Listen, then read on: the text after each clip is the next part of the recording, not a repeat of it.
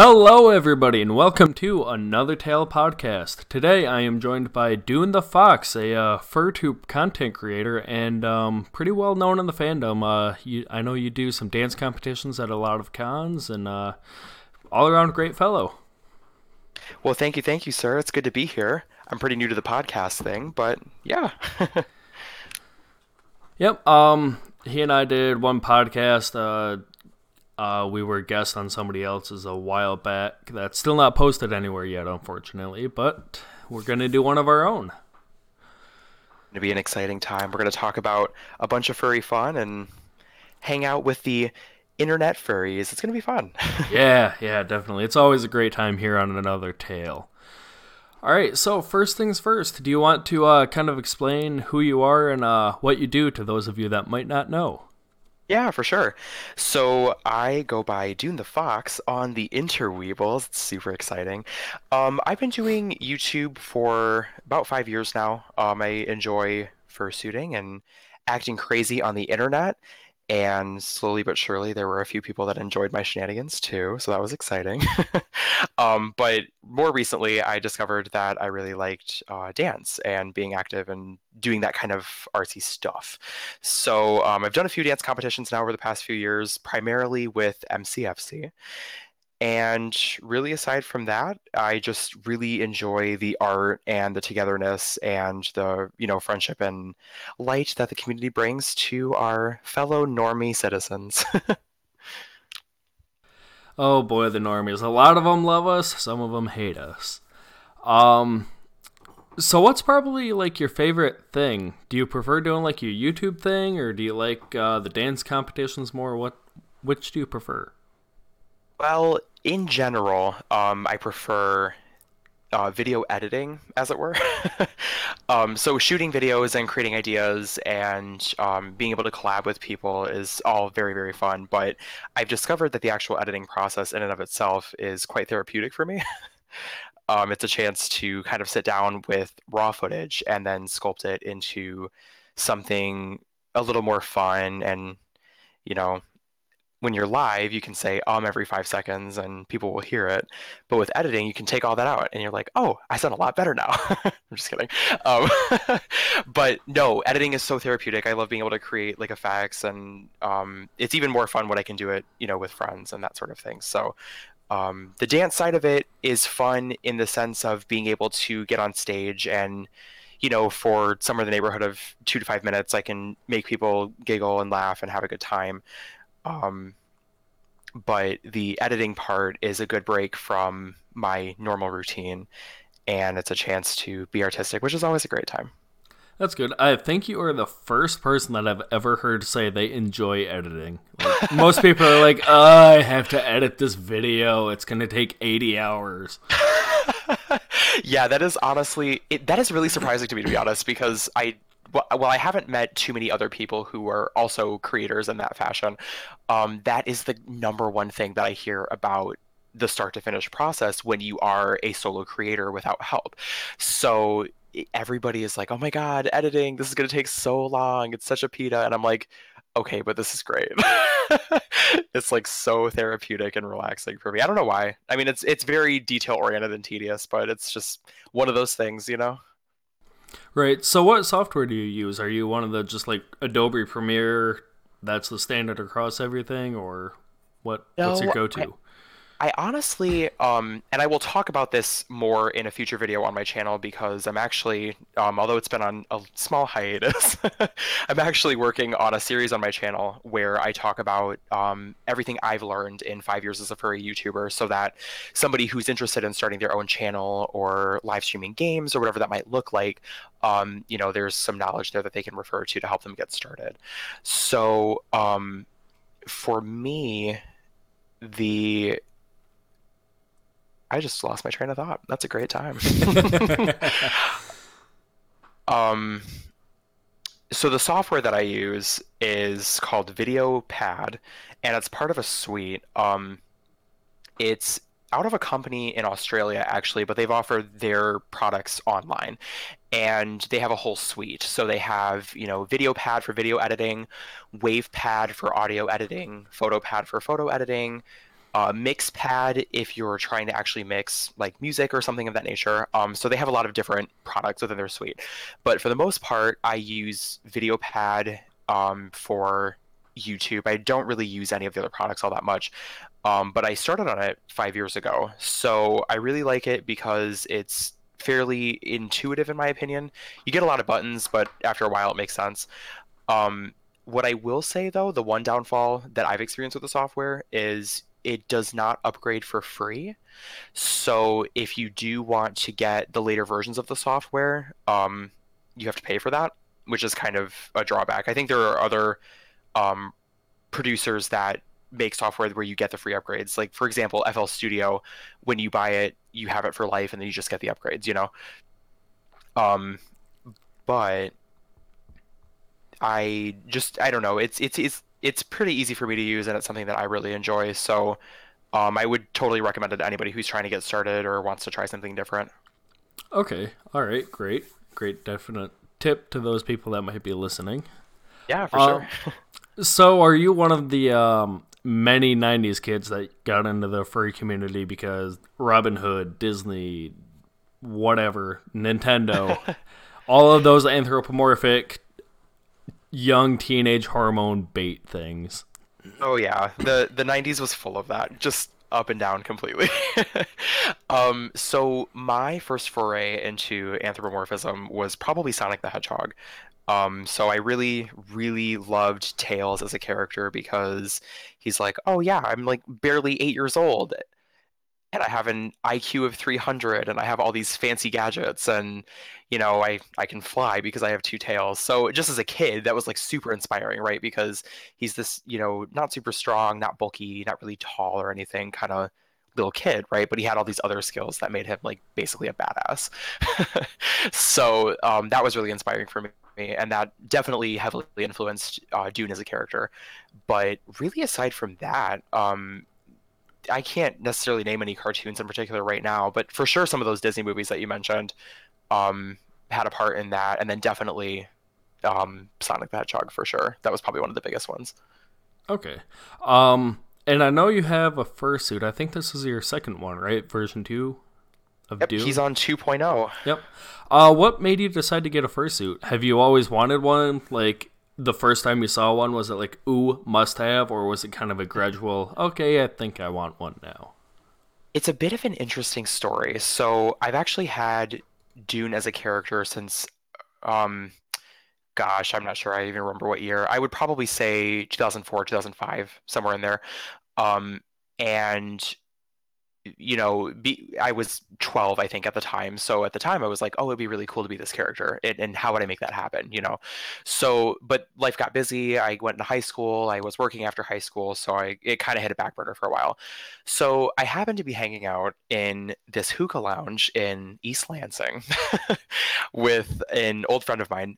And it just so happened that day that there were um, a couple of furries that walked in and one of them was wearing a fursuit head and a tail and i hadn't seen that in person i think before in my life ever so for me it was like oh my god i completely forgot about the furry community and this is great because now I remember them. And yes, I want one of those costumes. That would be so fantastic to have.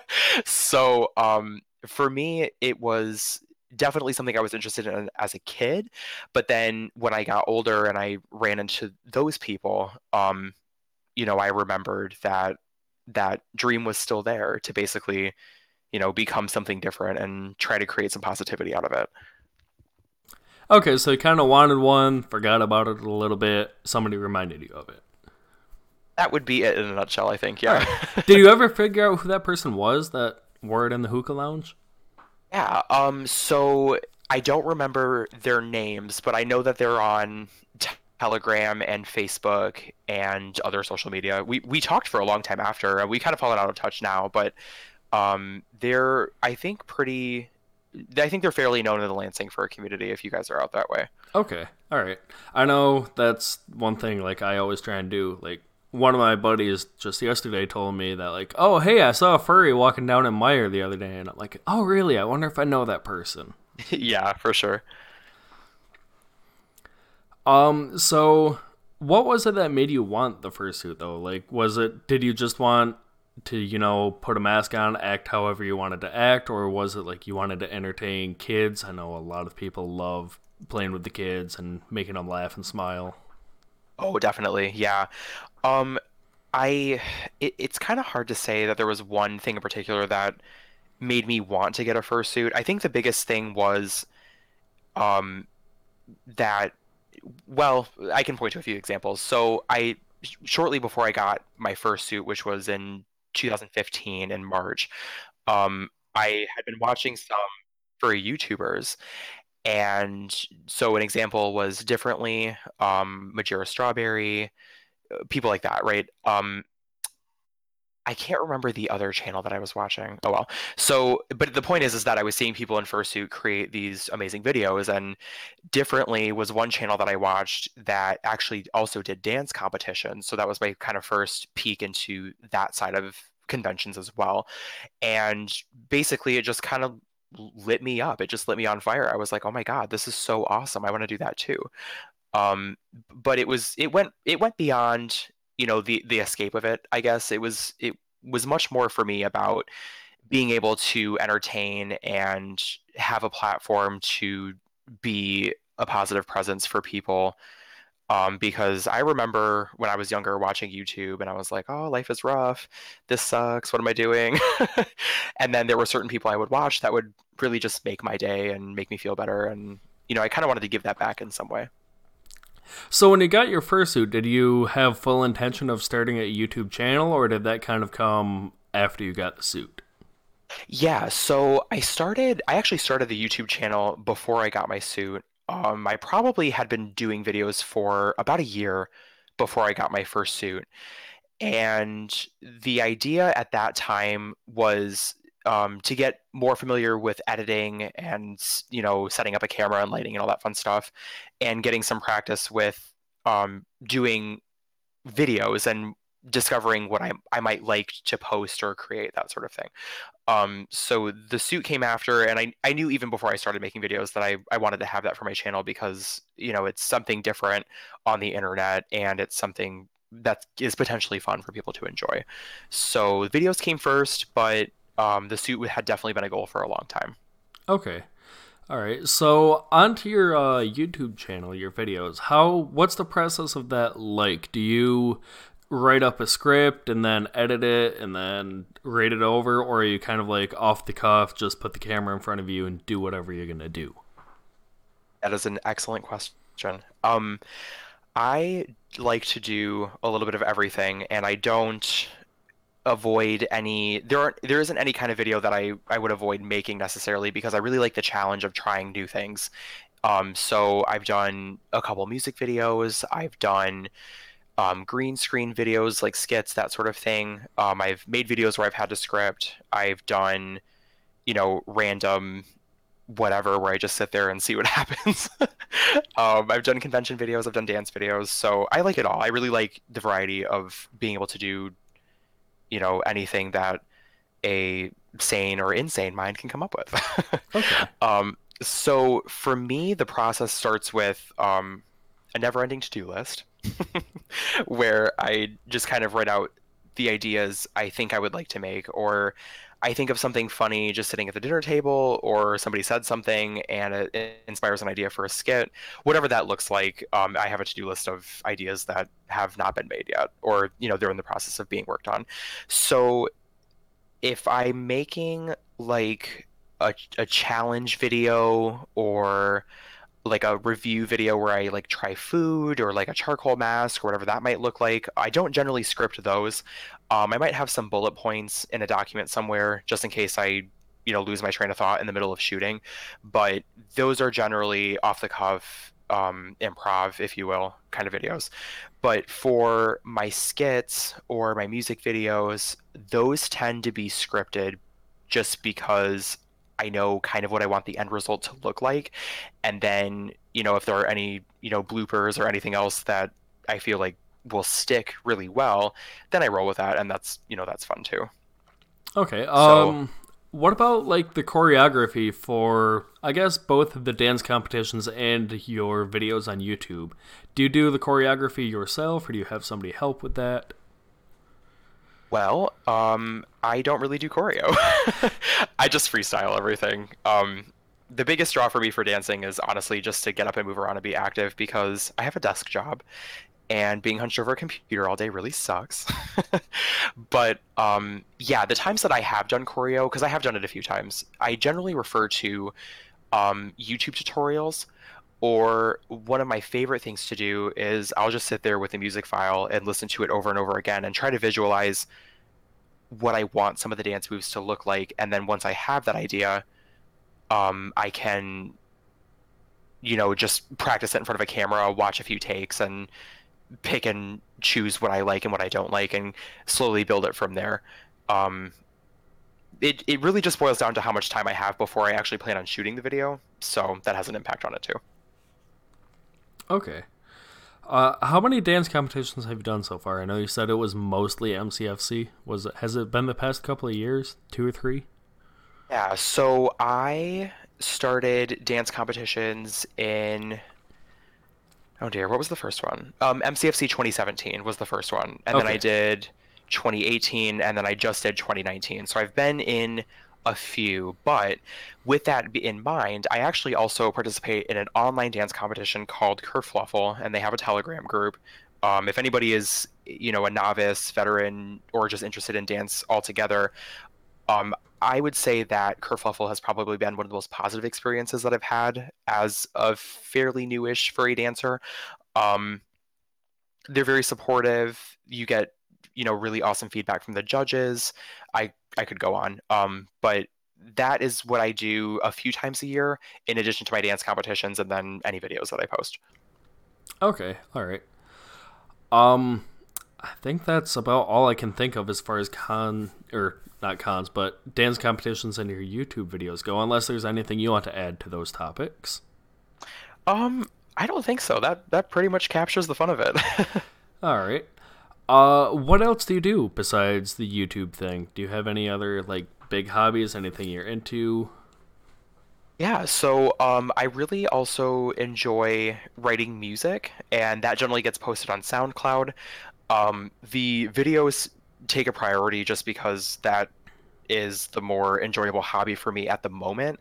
But when I do have anything remotely in the realm of free time, um, I also like to dive in and write music a little bit. So uh, it mostly kind of centers around EDM or remixes of like video game music or just a song that I happen to like. But um, that has also been really fun for me because I've been involved with music for a long time.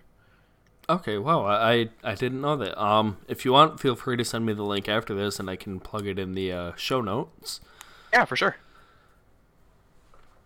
How did you get into music creation? And uh, do you use that um, mixer suite that you were talking about earlier that came with your video editing suite? Gotcha. So, um, I was in band in school for like eight years. I played trombone, and in the midst of that, and well after, um, I I took up keyboard. I never really studied piano like professionally, but um, it was fun when I was trying to think of music to write or ideas to come up with. I would, you know, just kind of noodle around with the piano, and that was pretty fun. Um, and I know a little bit of guitar, so that would have I would have started band in. Uh, I'm really aging myself here. That's exciting. I'm just kidding. gosh, when would that have been? So, uh, 2003, I think, is when I started with music. 2002, maybe. But anyway, um, and then I really haven't played trombone since, but I have been writing music semi-actively since 2010. So ever since playing trombone, it was just, you know, um, I would see all these pieces of music that various composers wrote or fellow students wrote or people wrote online once the internet really became a thing. um, and that was super inspiring too. That was something that I definitely wanted to try to take up and learn and see what happened. Okay.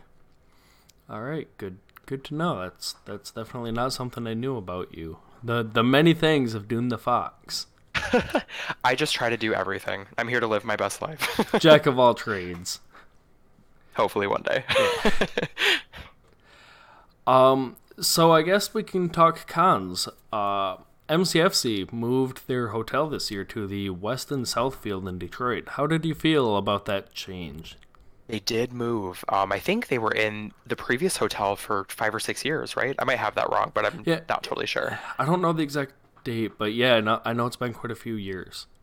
Yeah. So, um, incidentally, MCFC uh, 15, I think, was my very first convention ever of any kind. So, um, it that's kind of my home con. I come there and it's like, you know, oh my god, it's my con anniversary. This is so exciting to see everybody. You know that kind of thing. Yep. Um, so it was an interesting experience to be at a new hotel for that particular convention this year. So um, I think that the hotel technically is bigger than the older space, and I think that um, there were a lot of things that were done really well. Um, I saw that there were a few people in theme this year, more than previous years, which I really appreciated. I know that um, from some of the attendees, there's not necessarily always like a huge presence of participation in the theme.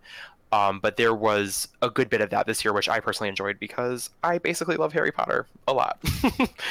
um, and I will say, for being in a new space, working with a new hotel staff, um, I thought our con staff did an excellent job staying on top of things, staying in communication, and making sure that despite hiccups, things were well organized. So, um, as an example, the dance competition was delayed, and I don't remember why.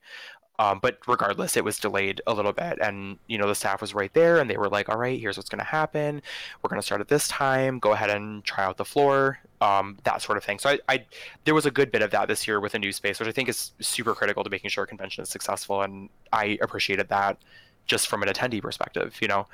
Um, but overall, I thought the hotel was really nice. I thought the staff did a great job, and I am interested to see what the future of the convention at that space will be.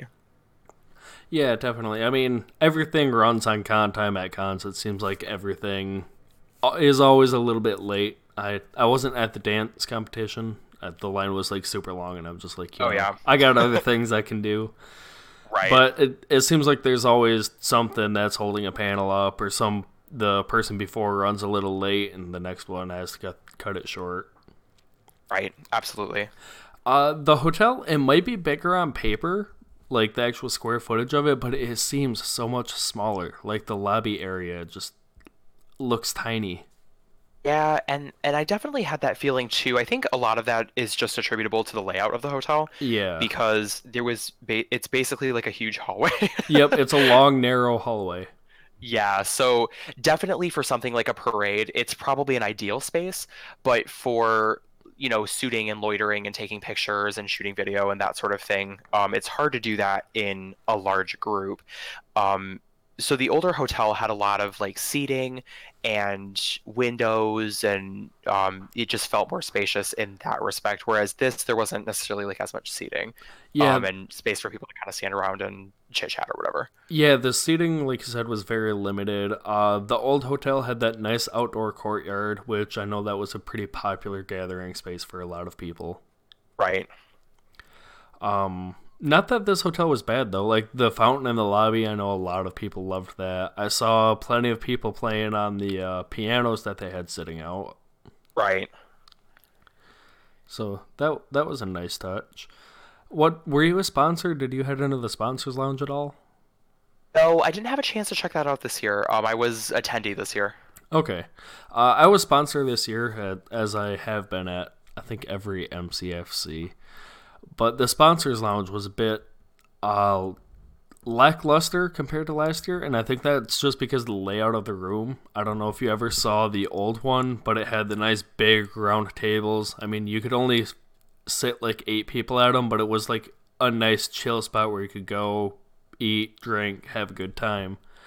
The Right, new definitely. one just had like those big, long, white folding tables and a whole bunch of chairs, and it kind of felt like a get in, get your stuff, and get out type of thing. well, that's not good. yeah. Uh, the con also, I I can appreciate this to an extent, is they had the AC cranked way up for the uh, Yeah. suitors, which was really nice. yeah, it, I never felt like I was overheating or unable to move around or stuffy or anything in the in the hotel. It was nice and chill. Um, the atrium too. I know a lot of people wanted access to that, but it's owned by a different building, I guess, so we couldn't couldn't do that. Yeah, we actually Speedy and I had a pretty interesting experience with that. Uh, we were we're pre- we're fairly close to the convention. We're not that far, so um, we decided the Tuesday before the con to actually just go check out the hotel. Um, partly because we had a couple of groups um, that were looking to figure out kind of what the availability of certain spaces would be for group photos. So, uh, for example, um, my the guy who made my suit is uh, Stormfire Studios costumes, and um, he, he likes to do a group photo at any con that any of his suits are at. So, um, th- being that this was a new hotel and we were close, that was something that we wanted to check out and see kind of what the opportunity would be um, for a group photo. So we went and looked, and um, there was a couple of spaces that we looked at. So in the hallway, kind of close to the front desk, there was that wall where there were just like the plants that were inset into the wall. That looked like a cool spot. Um, there was the chairs with the footstools or something. The chairs were kind of sitting up high on a platform. Yeah, the the shoes shining. yeah, that's what it was. I think Thank that's you. what it was. I think that's what it was too. Um, so that looked like a cool opportunity for a small group, not necessarily a large group, but a small one. And then um, the atrium we walked into, and we were like, "Oh my god, this is amazing! It's like a whole. They've got walkways. It's a garden. It's a beautiful nature shot. Blah blah blah." So we went over there, and we were we were taking pictures as we were going around because it was a new space, and got stopped by security, and they were like, "You can't take pictures here." And then under her breath, she was like, "I didn't see you do anything." I was like, oh my god. So which one is it? Yeah. well, anyway, so i she was trying to be cool about it, and I Yeah. appreciated that a lot actually. But I understood what she was saying too. So, um, we got excited, and we were we told the group we were like, oh my god, this is gonna be a great spot for a group photo. And then there was this whole hiccup of you know the the other company or the other building owning it. So we went to the front desk of the Westin, and we asked them. We were like, so here's the deal. You have like probably a thousand people who like mascots or you know some of them dress up as mascots that kind of thing you know coming for this convention and potentially they're going to want photos so what's the deal with the atrium? And we were told at that time by that particular representative that because we had so many banquet rooms or one at all i don't remember what the actual stipulation was but the point is we had a banquet room. So because of that um, we were supposed to be allowed to access that area and or take pictures and video. So we thought we were set, but then we got to the hotel and that was a different story. So you win some, you lose some. Yep. Yep. Yeah, and I, I don't mean to hate on the con at all. It was definitely a great con, and I really look forward to attending future conventions there.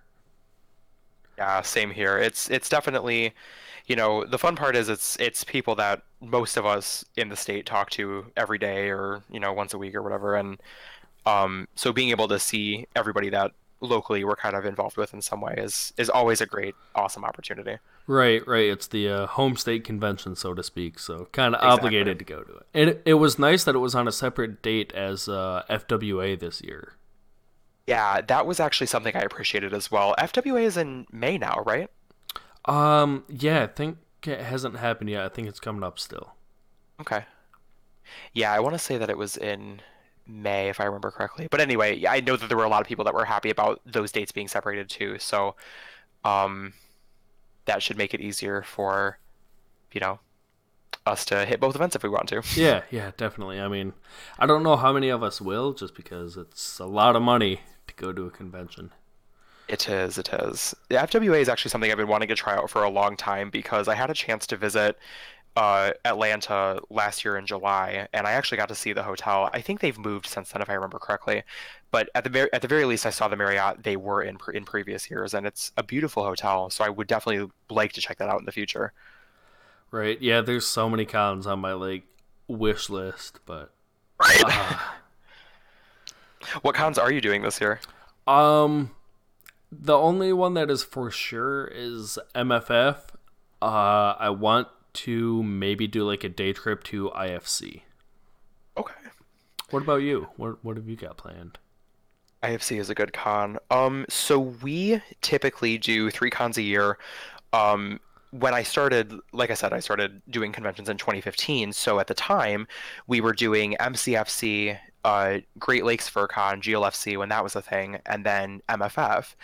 Um, so then when GLFC ended, uh, we took up IFC in August instead, and that was that worked pretty well for a while because we were doing a con every four months, so it was kind of you know not that far away to the next vacation, so to speak, um, as we were working and adulting and generally being Yeah. humans.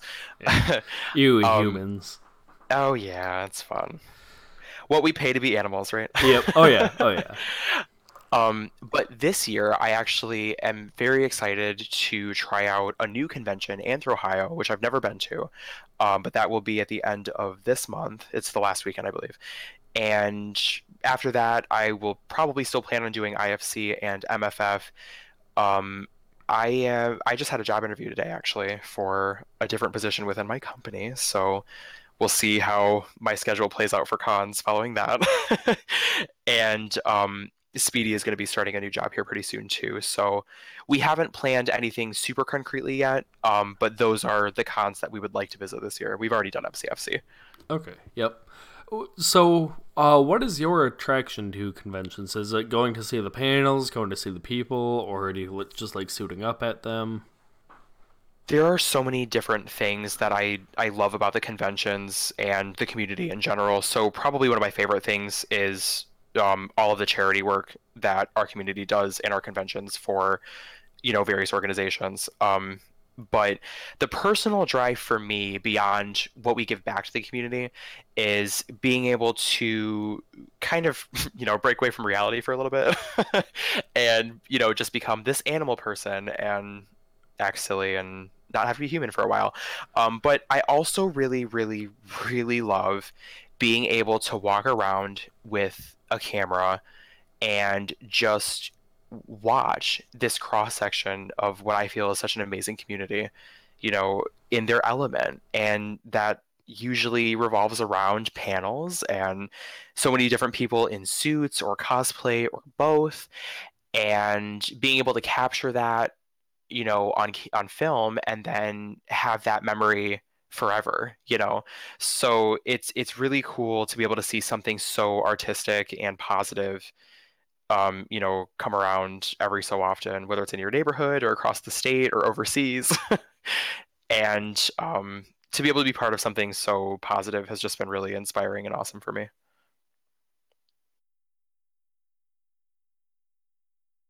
That it would help if I unmute my microphone.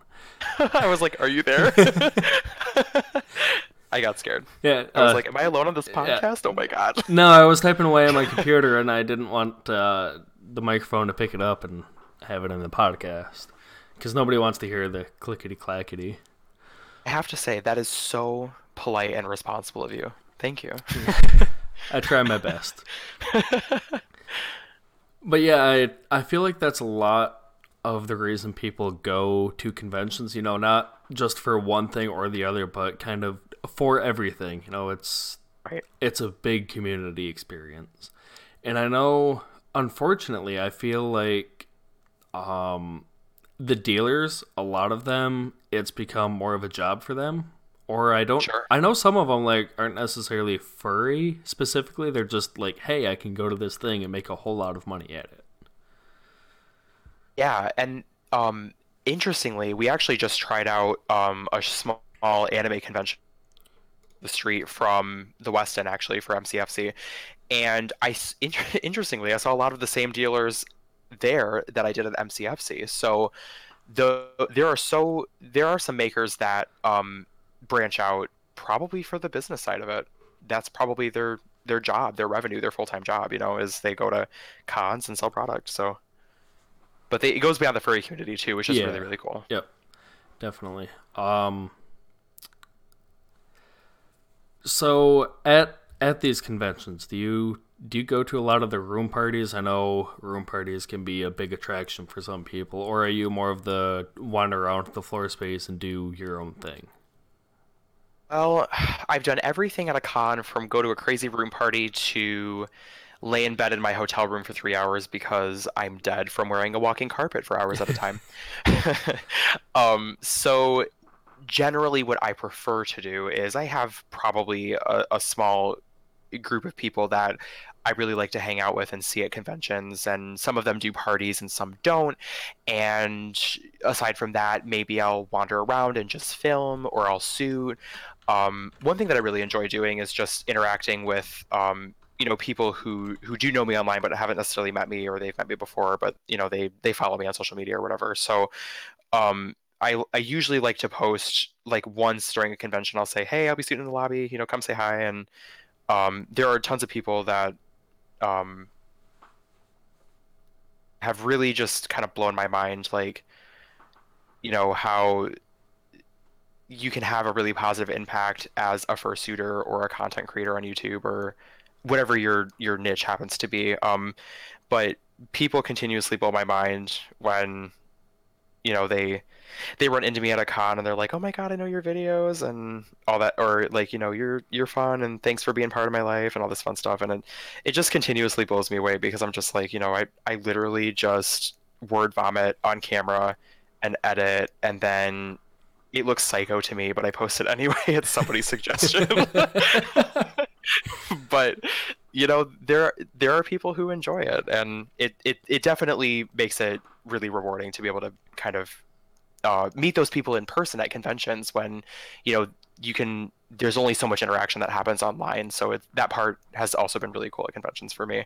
Um, i've been to a few panels as well. Um, generally if there's a youtube furs panel or something similar at a convention i'll try to you know stop in and say hi and network and that sort of thing. Um, i one time went to a voice acting panel at mff 2015 um, that was really really cool that was very enlightening um, but aside from that, I don't do a whole lot of different panels, I would say. Uh, mostly the attraction for me is hanging out with people, bopping around in suit, acting silly, filming, meeting and hugging everybody I can, that sort of thing.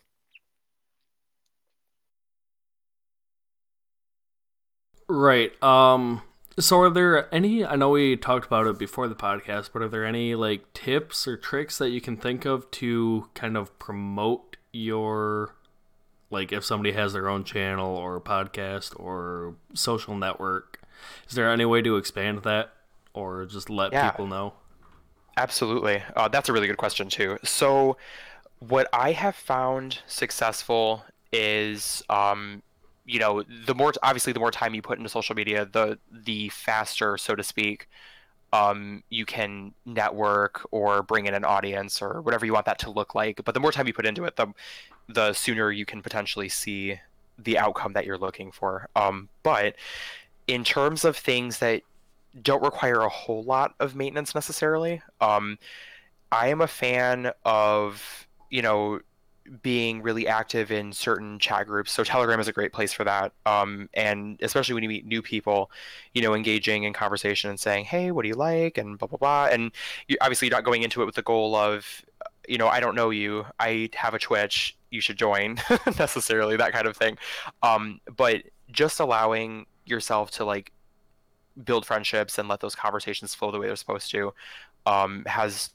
it always opens interesting doors and even if they're not your next subscriber or your next follower or you know whatever um, you know they they can definitely you know they can definitely introduce you to other people and say like hey i met this guy. He's really cool and funny and um, this is what he does. And then you'll meet those people and then you'll meet their friends and then you'll meet their friends and that sort of thing. So conventions and chat groups are really good for that. Aside from that um, the more active you are on social media you know the more chance you have of somebody seeing what you do. So a lot of it is networking a lot of it is advertising um, but i always recommend those things with a with a caution sign because um, you don't if your goal is to make money and build an audience you know that's fine. You can it, own that and be part of that and you know don't don't shy away from that don't pretend that's not what you're doing because i i've seen that in the community too where people are like oh you know i'm just trying to do this thing and you know they're really in it for the big number and you know maybe they threw some friends away because of it that sort of thing who knows but yeah they, they want the popularity they want right and if you want that, there's nothing wrong with that. Just be honest about it. you know, it, just say yes, I want popularity. That's fine. Just be honest about it. But anyway, um, so the what I feel though is really foundationally important to anything artistic, including what you have the potential to do online, is um, do it for you first. Do it for yourself first. So if if I don't enjoy shooting a video or editing a video, or if I think the end result looks like garbage, I don't post my video. It just never sees the light of day. Okay. and I have a and I have a few like that because that's that wasn't a fun video for some reason. Okay, that's fine. It happens. But if I'm not having fun, probably other people aren't going to. Um, so if you don't enjoy the process, I don't feel like it will translate well to the end result. And if you turn your um, adventure with content creation into chasing the next high, so to speak. So if you're chasing the next dollar or you're chasing that next subscriber or whatever that looks like, you know, that can become unrewarding so quickly. You you genuinely have to enjoy what you do, and I honestly believe the rest will follow if you enjoy it. Yeah, yeah. So um Oh, I just had a thought here. Oh yeah. Uh, So if you could go back and like redo any one of your videos because you know you thought it could be better or you thought this could have been done differently or anything like that, would you? Or is there one specifically that you're like just uh this didn't end out right? Well, in the grand scheme of things, you know, not, not that I want to diminish, you know, the amount of time that I spend on my hobby necessarily, but it's only been five years. and I've never taken a class on editing or anything like that. So everything that I've ever done with YouTube has very much been trial and error. So there's always a part of me that says, okay, these videos were cringy. I had no idea what the hell I was doing back then. and um, so yeah, I mean, if I wanted to clean up some of those old videos, you know, I, I certainly can think of a few examples, but I also appreciate the the opportunities that I had to experiment and play with lighting and sound and software and you know try something new. So, you know, I, I had watched maybe three tutorials on green screen before I did any of my music videos and they don't look like something that you would show in an IMAX theater. you know? they just look like something somebody made at home. Yeah. Right. but but the process is fun. You know, the learning part of it is fun. So um that is something that is really hard that was something that was hard for me and i feel like it's hard for a lot of people when you get started is you know there's the frustration or there can be the frustration with learning a new software or how you light or play with sound or how doing specific kinds of editing that sort of thing. But you know after you've done it for a while you can look back on your work and really appreciate kind of how you started and where you came from. So yeah i'm sure there's something i would change but i also appreciate that I had the chance to create those things as at all as cringy as they probably are. Right, kind of, kind of learn from your mistakes kind of thing. exactly. Yeah. So what um what is your recording equipment like? Is it just like a phone on a tripod or do you have like a nice DSLR camera? What what do you got? So I have a DSLR Nikon something or other. it's it's uh it's a little bit older, but it, it works pretty well. Um so I generally use that with a ring light, which I just got um in December, I think actually. Yeah. And um, if I'm not using the ring light, sometimes I will use uh, regular box lighting. Um, so they go up on stands similar to a tripod, and um, it's really easy to just you know dump light into a space with those. Um, if I am doing a music video or a voiceover, or even in some skits, I think I've done this before. I do have a microphone and like a boom microphone and a mixer. Um, that I use to just make sure that that audio is really crisp and clean. Um, what else do I have? I think that's about it. Um, oh well, I have the green screen stuff. So I've got a stand and um, you know a frame that I use for the green screen. Um, so uh, yeah, I definitely take this hobby seriously a little bit. Yeah, yeah. I, I bought a couple things over the years, but um, it, it it's really cool because it, it has allowed me the opportunity to try different things that I didn't think were possible and be able to kind of learn the editing and shooting styles that I like. So um, it really has been, you know, expensive but rewarding. so you had mentioned earlier that some people are in like the YouTube content creation for like A or B or popularity and numbers. Is there any end goal for you? Like, do you is there at such a point like I've reached this? Yes, I'm so happy, or is it just like I do it because I want to? It's it's a little bit of both. I mean, because this is something that I really enjoy. So obviously, um, because you know of how much I feel like I put into content creation, I would certainly like to see that you know come back in some way. And it's not like it hasn't. It's been so rewarding already. I mean, the the, the people that I've met, the things that people have said, the ideas and collaborations that have come from that. I mean, you know, the the, the social and the personal and just the overall you know enriching aspects of the response that I get from content creation have been just amazing. But I mean, yeah, eventually I would like to grow this into just the hugest thing it can be, and it would be even really cool to get paid for doing it. Not not right now because I don't have the time to do it properly. right, right. I'm re- really busy with work and school, but you know, eventually if I do have the time, and I feel like I will at some point, um, to be able to make it a more serious thing, then yeah, definitely. I mean, it would be cool to see you know those numbers i mean mo- most people when they they start on that that you know they they benefit in some way from seeing that number climb. But most importantly for me the the goal is the journey it's not the destination. So i really you know i enjoy being able to brighten people's day above anything else. I love making people laugh i love making people smile. And the fact that i'm given an opportunity to do that at all is like probably one of the most humbling things I've ever experienced in my life. so, um, yeah, it's it's so much more for me about you know making people happy than it is seeing a dollar sign on the YouTube studio page. would now would you want to be like a full-time furtuber is that anything that interests you or do you still want to go to like your regular nine to five job get home at five o'clock and just be done with work well, my real goal would be to be Hermione Granger and just have like three time turners and do it all. but no such luck. Yeah. so, um, the job that I have right now um, is in the IT field, and I love it. I absolutely love what I do. Um, but probably if I had the chance to do YouTube full time, it's something I've considered in the past. I I don't really know logistically what that would look like, but if in a perfect world, if I really had the opportunity to do that full time, absolutely. This is a hobby that I really love. It's so much fun. All right. So so it's one of those things that if your hobby becomes your job, you'd be okay with it. I feel right. I can feel that. absolutely. And if it's and if it's you know if it's just going to be a hobby for now, I'm I'm totally fine with that because it's still fun. But if it does turn into something bigger, then cool. That's awesome. You know. Yep.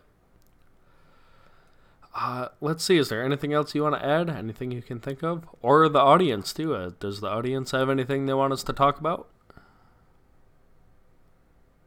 Oh, I don't have anything off the top of my head, but yes, audience, chime in. Tell us. Yeah. Tell us what we need to discuss and ponder and use our brain power for. um, I'm just I'm trying to rack my brain. Um, I'm really excited for conventions this year. Um, that already. We have a question. Yep. Ooh. Best con or fur event? Oh god, that's a hard one. Um, best con or fur event.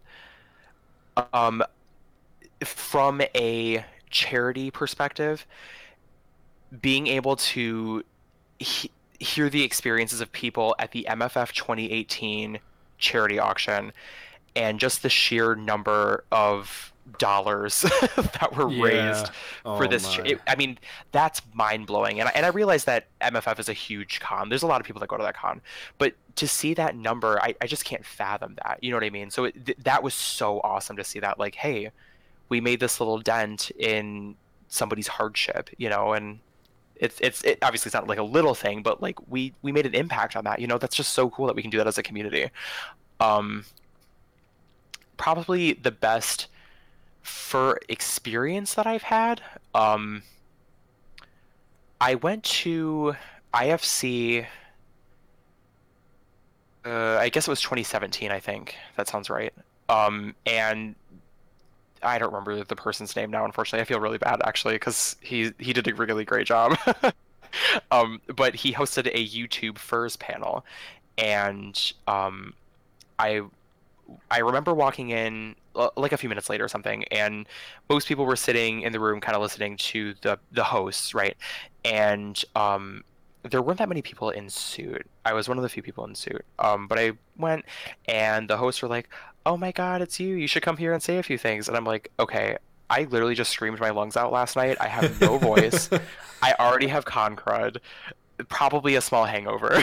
Oh no! uh, no, it was, it was fine. That was just being dramatic, but um, but no, it was like a really great opportunity. So it, it was really um, you know, humbling and kind of gratifying for them to say, "Hey, we, you should share your experiences." And I was like, "Okay, sure." I literally do everything on the fly, so we'll see what I can come up with. uh, my best con, I don't know. I have a soft spot for my first one, MFF 2016. Okay. Um, it was probably when I went to see the Fox and Peppers concert after dark that year, because okay. up and up until that point, I kind of I went with a couple of my friends, and they were kind of dragging me along, you know, trying to control my kind of experience. Like, oh, you should do this. This is what you need to do, and that was kind of the first time I was like, no, I'm going to go and do my own thing, and I I just had a blast and I think that it was by far one of their best concerts that I've seen. I don't know why. I just really liked it. But this past MCFC 2019 also has a very special spot because it's the first time that I was able to suit up at a convention. So that was awesome. That is so exciting. Yeah, that first suiting con is always like the most magical one, I swear. oh, it was so nice. Um yeah. and yeah, like you mentioned, it's so nice to see people donate to the charity, like at the Fox and Peppers After Dark concerts. MFF last year they raised eleven thousand dollars, I know. Um MCFC twenty nineteen, I think it was just over fourteen thousand dollars for that charity. Like it's it's amazing the money that the furry community is able to put together for things like Absolutely. this. Um, event experience, I event experience. I haven't really been to that many outside of like fur meets or conventions, but probably the Meijer Gardens meet that was just uh, this past weekend. I think was a really good one. Uh, again, it was my first time suiting out in public, and there were so many kids out there that just loved us. They were like, "Oh, let me hug you, let me get the photos with you." Just it it was a blast. That's awesome. That's really cool. When you can interact with um, people and it's a positive interaction, and they're not not necessarily furries, you know. So that's always really awesome too. Yeah, right. Um, let's see. Ari asked, "What cons are you going to this year?" So I have done MCFC. Um, the plan is to do Anthro Ohio at the end of this month, which is a new con for me. I've never been, so I'm really excited. um, I'm also planning on doing Indy Fur Con in August and MFF towards the end of the year. MFF is always a magical con for me because uh, for so many reasons, but one of the biggest things is there's a mall right by the the hotel. Yep. And in that mall is a Lindt chocolate truffle store. Yeah. With probably every variety of truffle you could ever want. And that weekend is usually the weekend I forget that I have a pancreas or need one. So I usually just buy up so much chocolate.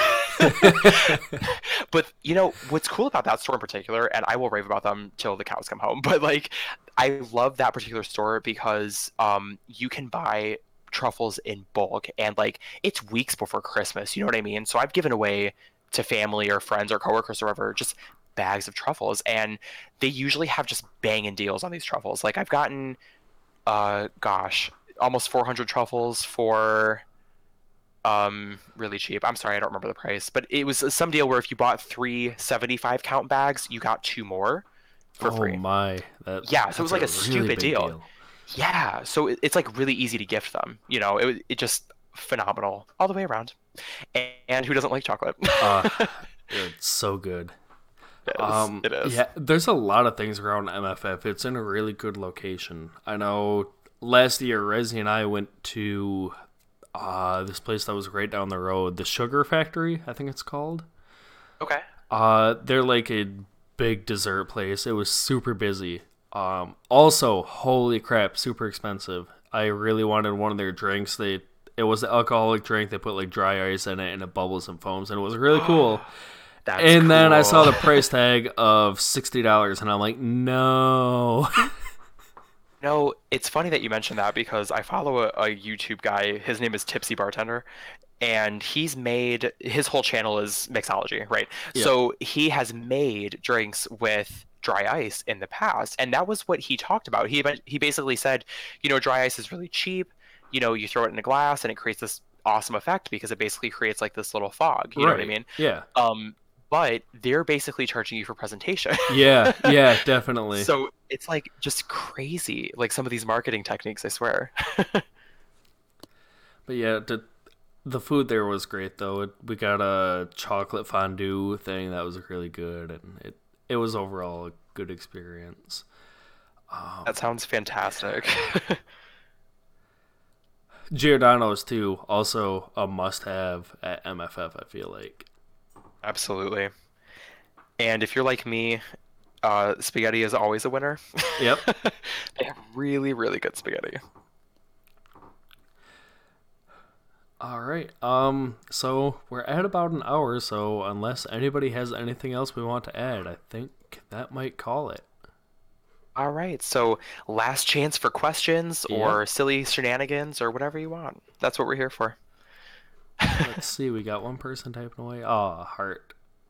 You're so sweet. Thank you. We appreciate you. Thank you for stopping by. yes, thank you for hanging out with our completely ridiculous Wednesday night antics. I appreciate it. yeah. All right. Um, I do want to add too. I did add a new voice channel called the After Show. I want to, if I can get it working, we can maybe experience it together after the podcast is done.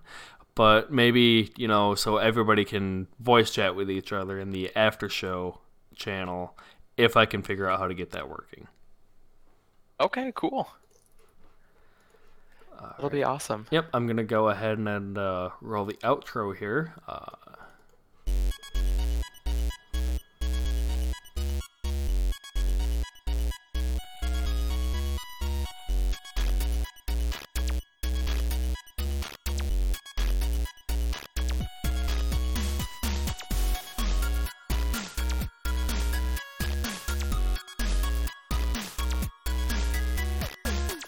you for having me. This was fun as always. I appreciate it.